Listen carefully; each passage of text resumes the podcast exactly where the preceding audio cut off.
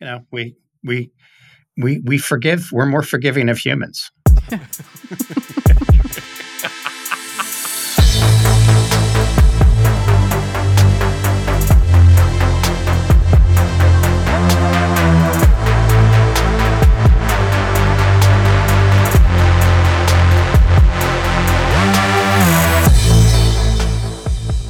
Welcome to Cloud Realities, a conversation show exploring the practical and exciting alternate realities unleashed through cloud driven transformation. I'm Dave Chapman. I'm Sjoukje Zaal. And I'm Rob Kernahan. And this week we're going to be talking about the additional security risks AI might open up. Obviously, it's on everyone's agenda at the moment, organizations and governments thinking about how we deal with AI in society and how we might govern and regulate that. Joining us this week is Bill Reid, a security advisor in the office of the CISO at Google, to help us with the conversation. So, Bill, great to see you. I'm glad that you're here. Do you want to introduce yourself and tell us a little bit about what you do? Sure. Thank you. Thank you for having me on the show. So, I am a security advisor in, in our office of the CISO, part of Google Cloud.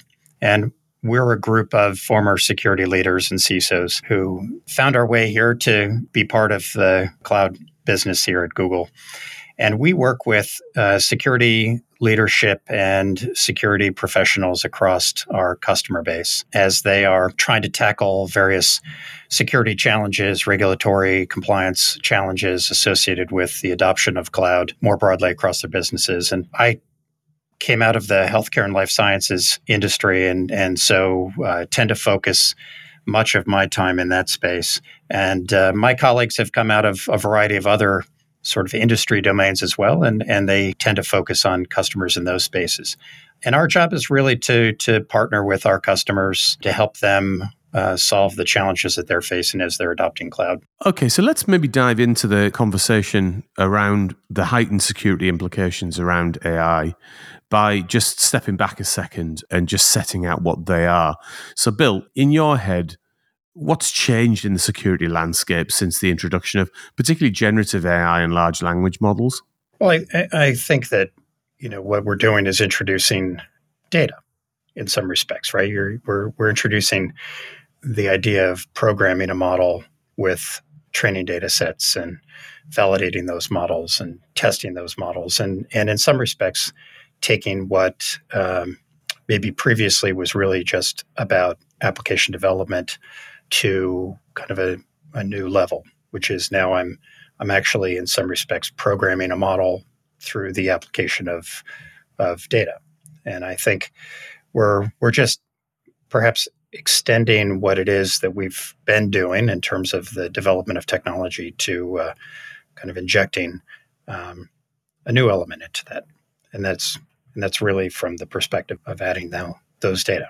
And what does that do? Does that change the attack surfaces or something like that from a point of view of a, a rogue agent? Well, I think if you think about, you know, one of the challenges that we've been dealing with generally with um, security as of late has really been associated with supply chain.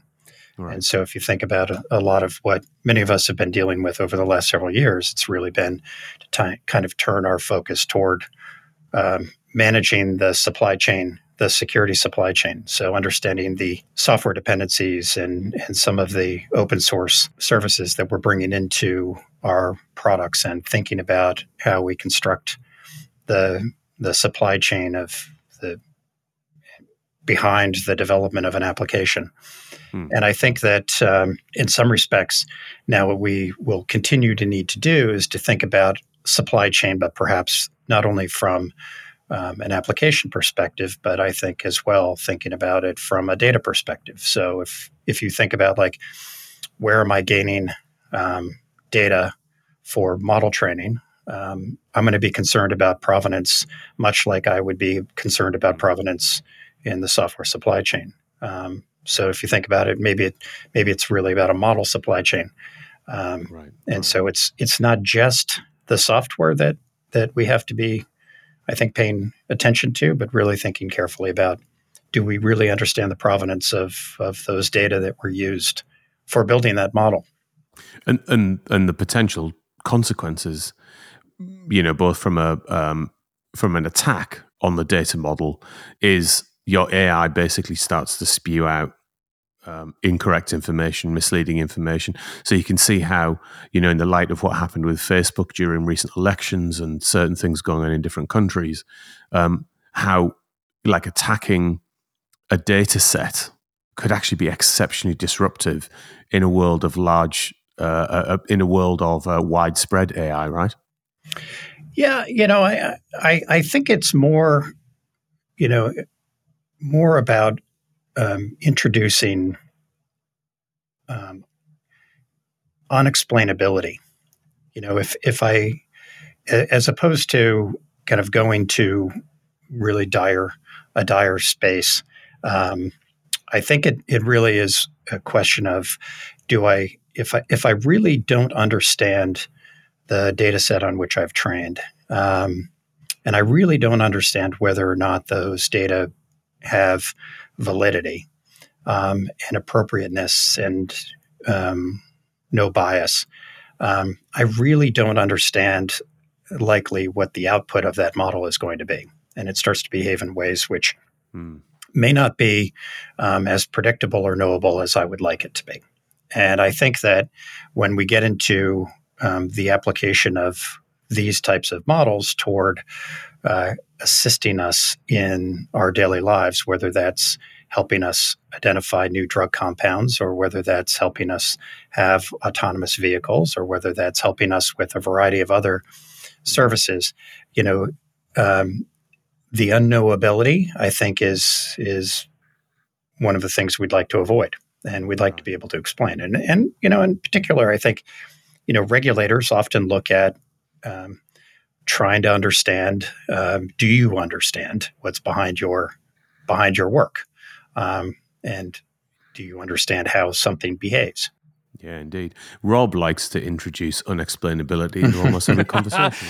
well, it's that thing about you could store up through a data set, if you're very good at it, put some subtlety in and store up an unintended consequence for the user. And it's like that sophistication that goes back to the software supply chain with SolarWinds, where they actually managed to inject the back door into the software code right at the beginning. It all got cryptographically signed and sent out, and it looked absolutely pucker. But actually, they, they were able to control the system for some time due to the level of sophistication. I suppose this is brute force affect the data, but I suppose the art form is in how subtly can you manipulate it to get the, the system to make the wrong decision or guide the organization or the nation state in in the wrong way. I suppose, Bill, do you have a view on that? And then I suppose it's the real time versus the trained model uh, overlearned data sets that are very large. Is is is, is yeah. there a difference in your view? Yeah, I, I you know I, I think if you look at some of these training data sets, they're incredibly large, and so then the question becomes, well, how much data does it take to actually cause a, a deviation um, that would be meaningful in the model over those um, vast amounts of training data? And I right. think that we're going to really have to pay attention to um, trying to better understand that um, to understand what would be meaningful manipulation.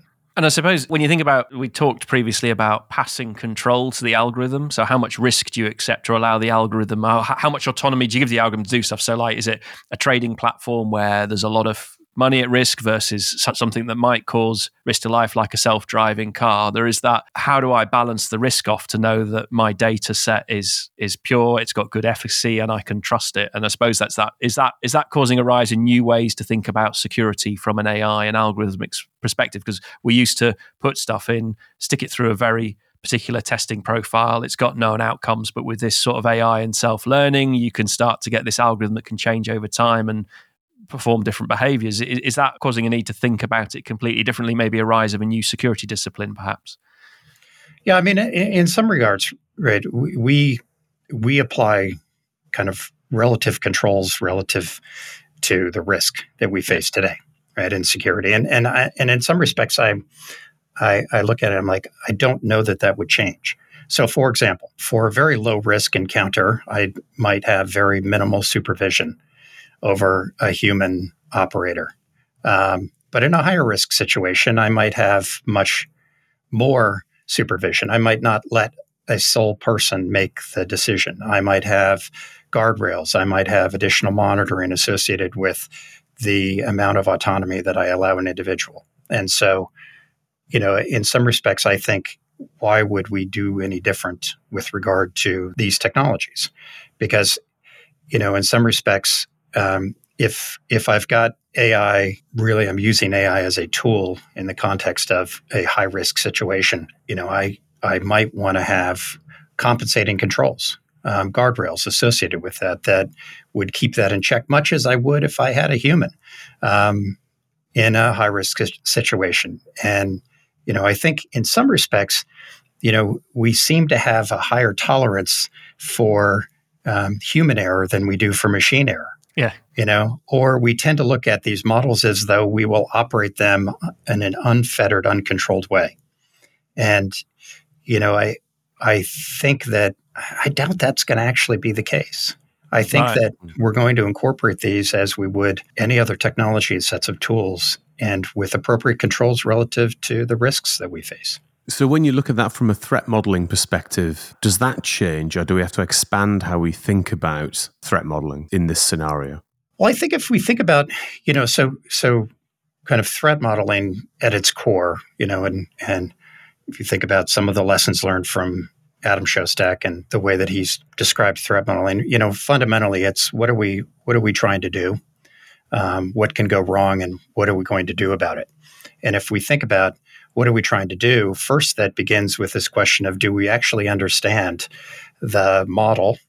Um, do we understand how that model is going to be used? Do we understand the data flows um, and the interdependencies and the trust boundaries around those models? And, you know, I think that's probably going to be one of the areas where it will most change because people will need to understand um, do we un- do we have a trust boundary a known trust boundary. Where is that? How is it being established and maintained? Um, and and I think that will change depending on whether that's a model that's deployed inside a, a, a, corporate setting or whether that's a model that's deployed for broad public use.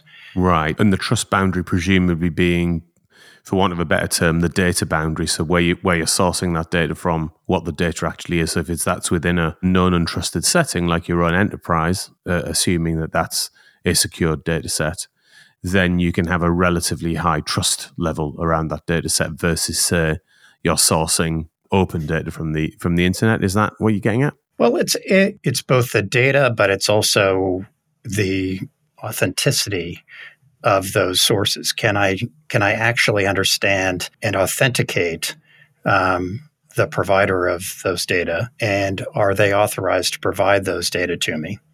Um, and is that data, those data being provided to me in a way that has integrity from the provider to me?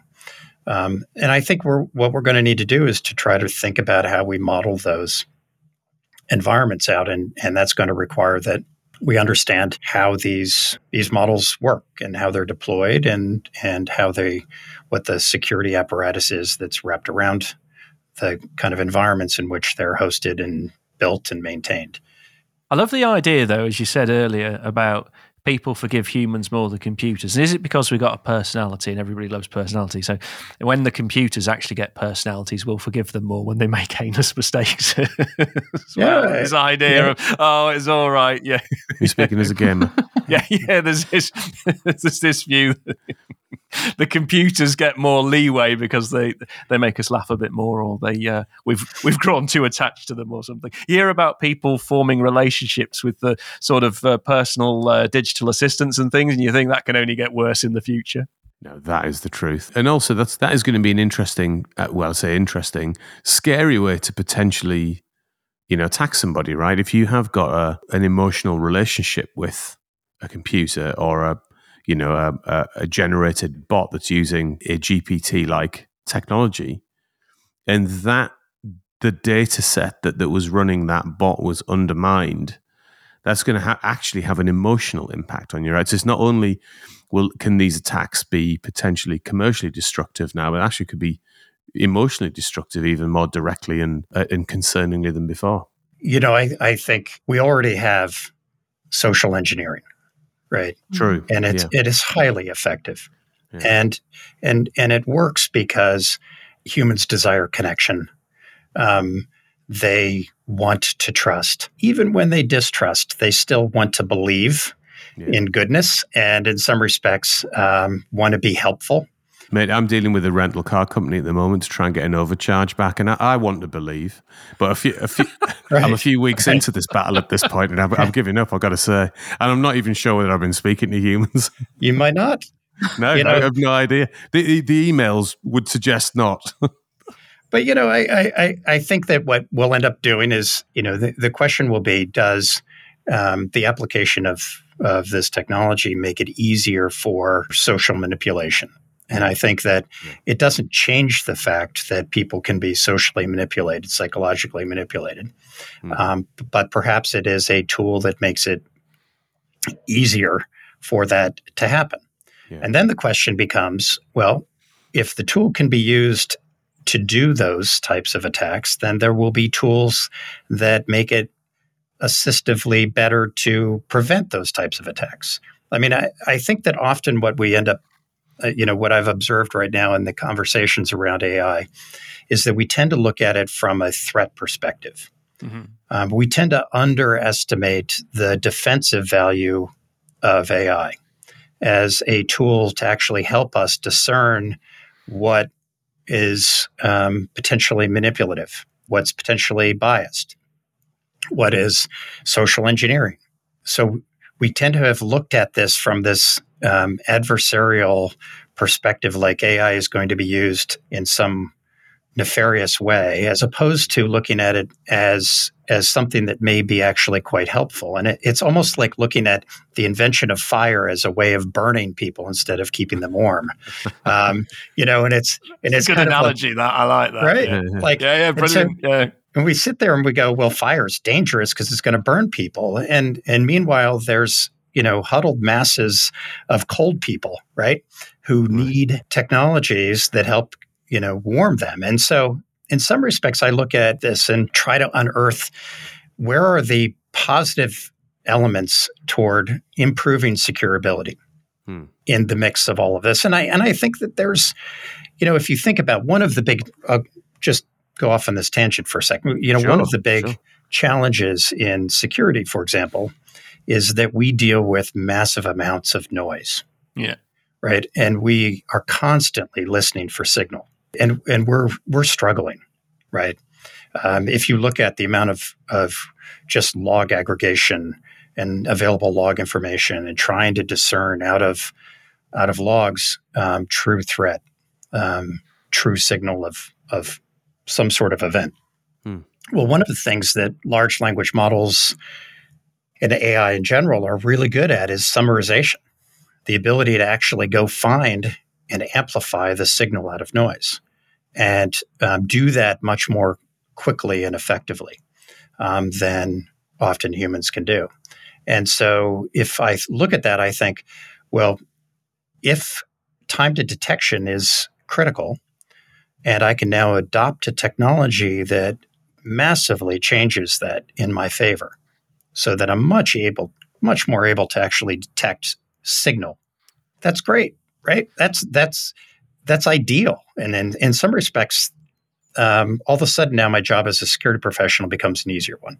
I love the very positive view of AI for a force for good because actually in the press and everybody it's all naysayers, it'll be the end of society, the doom, we've got to pause it. But actually taking a different viewpoint, say how can we use it to defend against the nefarious things that happen to us and warn us and little warnings pop up and say, No, you don't want to do that. Sorry, oh, I wouldn't click that link. And here's why. I, I think that's a really nice twist on the on the narrative because at the moment it's very negative and it's going to be the end of us all. But actually it could build a bright future. Who knows? Are you just trying to make it up to our robot overlords, Rob, about the other stuff you said? That's right. Yeah, I, uh, I'm a bit late now. And just hope they're benevolent, as I've said in the past. But it's the it's the said before the the Frank Herbert vision of the future in Dune as the AI wrecked it all versus the other perfect Star Trek type society where technology saved us. And I do wonder which path we're going to take. You know, I, I I think in some regards it'll probably be a blend right? And and I think that typically, you know, if if you if you look back at at kind of major significant technology inflections, um, inventions. In terms of ending on that positive note, then, there are a lot of organizations at the moment that are putting in place like AI governance boards and, and AI ethics boards and trying to think about how to introduce AI into their organizations constructively and responsively. So, from a, a security and risk perspective, what advice would you give those organizations that are trying to spin up that conversation? Well, I think it, you know, kind of it, it fundamentally begins with a deep understanding of of what it is that we're talking about. Um, and part of that is making sure that we understand the elements of what is AI, what is generative AI, what are foundation models, what is machine learning, what is you know reinforcement learning. We're, we're going to need to get smarter about and dis, uh, discerning the differences in the technologies because I think that the way that different tools work, the way that different models work, uh, will require different types of controls.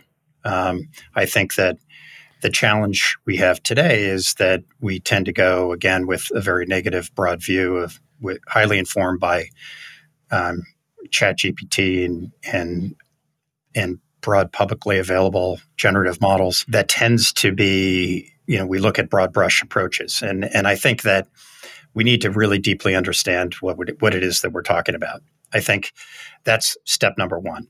I think the next is to really start to look at it from um, going back to that threat modeling viewpoint, which is do I understand the ways in which um, things can go wrong? Can I kind of apply a, a, a systematic and comprehensive analysis of the application of these technologies? And then thinking carefully about the controls that I'm going to apply relative to those those potential threats. And then once I have those types of controls, then it's really thinking carefully about what is it that I need to establish from a governance perspective to support the consistent application of those controls in my organization or across organizations or in society at large. I think that's it, it kind of builds from that kind of foundational understanding and then it works its way up to policy. I think what we have tended to do is come in with a broad policy and apply it downward, as opposed to maybe organically building upwards from a,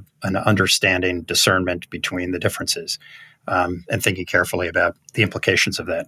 So I, I, guess I would I would advocate for more of a grassroots approach to it that is founded in deep understanding. Although there is that point, Bill, you say, I absolutely agree with what you said there. If only the people who were in charge actually understood what policy they were forming around the thing that they're concerned about. If I, I always remember the TikTok hearings and listening to some of the questions that were asked, you just go, oh my word. There might be something to answer here about security of the application, but, but not about asking if it uses Wi Fi. It's like, what? Yeah. These people are making legislation. Stop them well, I, I, I think that what they're doing is they're legislating off of a public generative model. So what they we we suddenly had explode onto the scene ChatGPT with very little guardrail, and people looked at that and they said, "Wait, what's the training data set?" And and it was well, the public internet um, through 2021, and it was like, well, is that okay? And then people started thinking about it. Wait, reinforcement learning, that's turned on. People are entering PII. And I think that, you know, the EU looked at it and said, whoa, what? where is this? Where, where, where are these data going? And, and how is it training? Is it incorporating the, what people are typing in? And I think there was a strong kind of reaction to potentially privacy violations. Yeah. Um, and it really, I mean, most of the conversation that I've seen has been less about the security and honestly more about the privacy.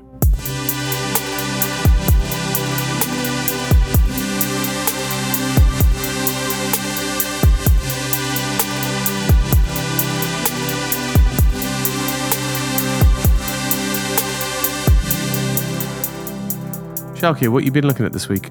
Each week, I will do some research on what's trending in tech, and this week, I want to focus on some successful generative AI examples. So, there are basically two different classes of AI systems that are really contributing to the current AI success stories. And those are generative AI systems that basically create things like pictures, audio, writing samples, etc., but also discriminative AI systems. And they are used to actually predict labels or classifications.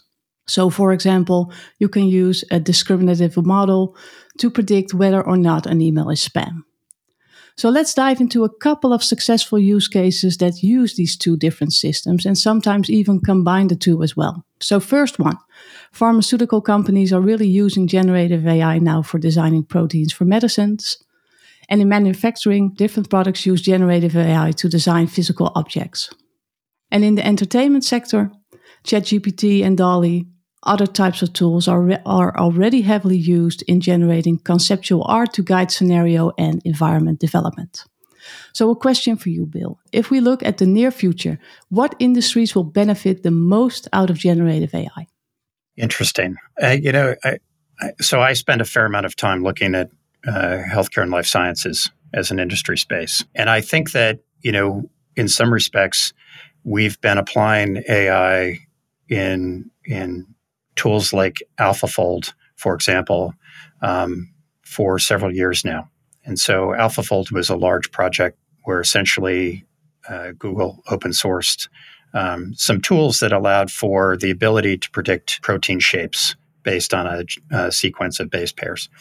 And and I think that you know the ability and, and kind of the capabilities of AI in the biological research space are going to be tremendous.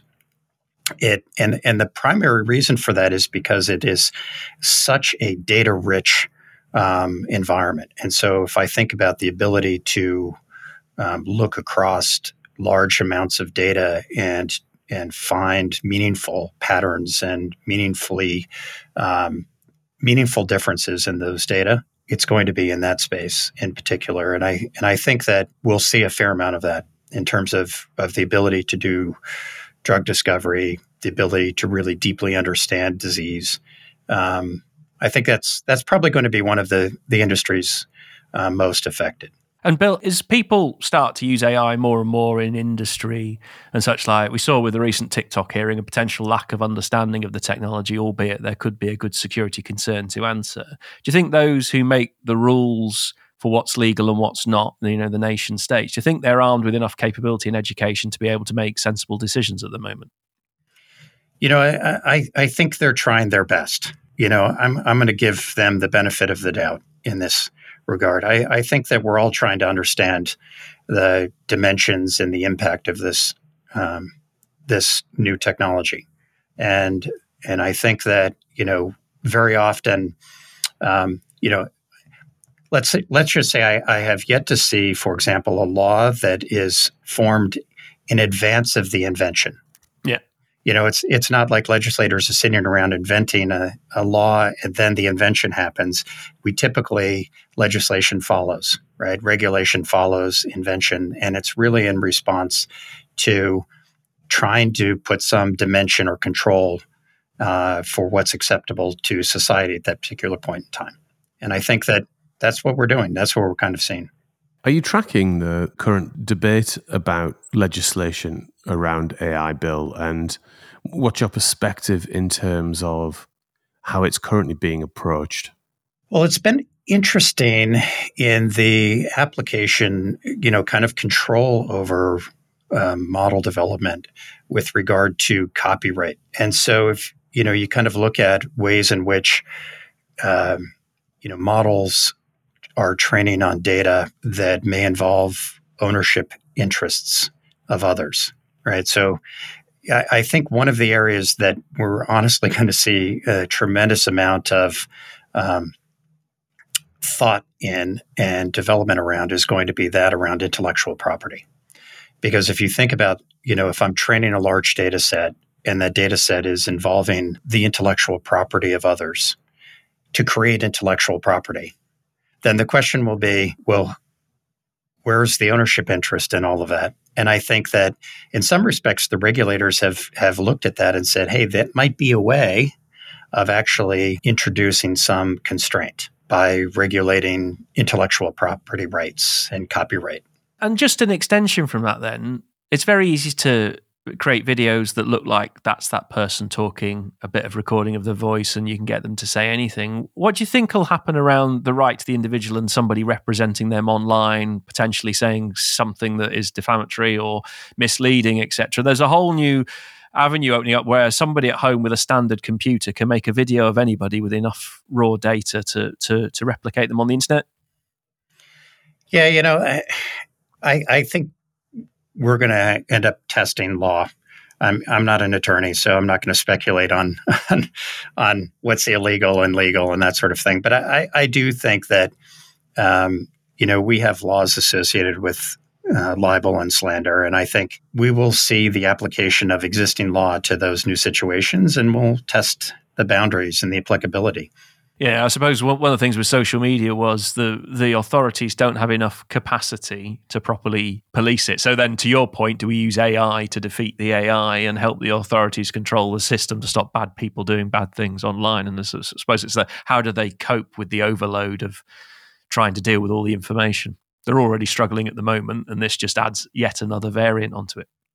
Yeah, I think we don't just rely on on regulators uh, to kind of police social society, right? We we also have civil lawsuits and civil action and that sort of thing, and it'll be an interesting space. Yeah, whatever happens, there'll be yeah. a few chapters in a book about it somewhere in it, the future, it won't it? Yeah, yeah, yeah. Bill, thank you so much for that and some real food for thought there. And we like to end every episode of the show by asking our guest what they're excited about doing next. Now, that might be I've got a great restaurant booked at the weekend and I can't wait. I've heard a lot about it, or it could be something you're excited about doing in your in your day to day business life. So, Bill, what are you excited about doing next? Well, let's say, uh, you know, one of the things in keeping with the theme around AI is uh, I'm really interested in in looking at ways in which I can use AI actually as a security professional. Mm-hmm. And so, you know, trying to play around with some creative ways of its application to make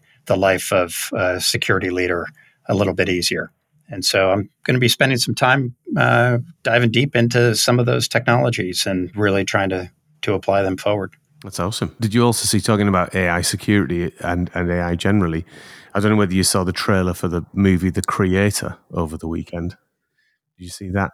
I did not. Did you see it, Rob?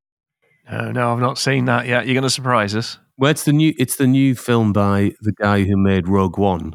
You know the Star Wars. Oh yeah, yeah, yeah. yeah. Uh, and he also made a film a while back called Monsters, and and uh, unbelievably, he happens to have be landing a film which looks like it's been in production for years. Like it's incredibly gorgeous looking trailer, but it's about like you know an a, like an AI versus man war type situation. Oh, so a, a, future documentary about us then? it could be. it could be. Um, but it, was, uh, it, just looked amazing. And I th- wait, the first, the second, like three seconds into the trailer, I'm like, my God, the synchronicity of getting that thing out at this point, like absolutely unbelievable. You know what I mean? Well, it's um, there's been it's been around for a while. You've got Isaac Asimov back with Foundation mm. and how they predict it and things like this. But there's people have foretold technology being our downfall for a long time. It's just, but it's coincidence on this particular the one, isn't it? of it yeah, was absolutely yeah, amazing. Yeah. Anyway, Bill, so thank you so much for joining us this week. It's been a real pleasure to see you. Well, thank you. A huge thanks to our guest this week, Bill. Thank you so much for being on the show, to our sound and editing wizard, Ben, and of course to all of our listeners. We're on LinkedIn and Twitter, Dave Chapman, Rob Kernahan, and Sjoukje Zaal. Feel free to follow or connect with us and let us know if you have any ideas for the show. And if you haven't already done that, rate and subscribe to our podcast. See you in another reality next week.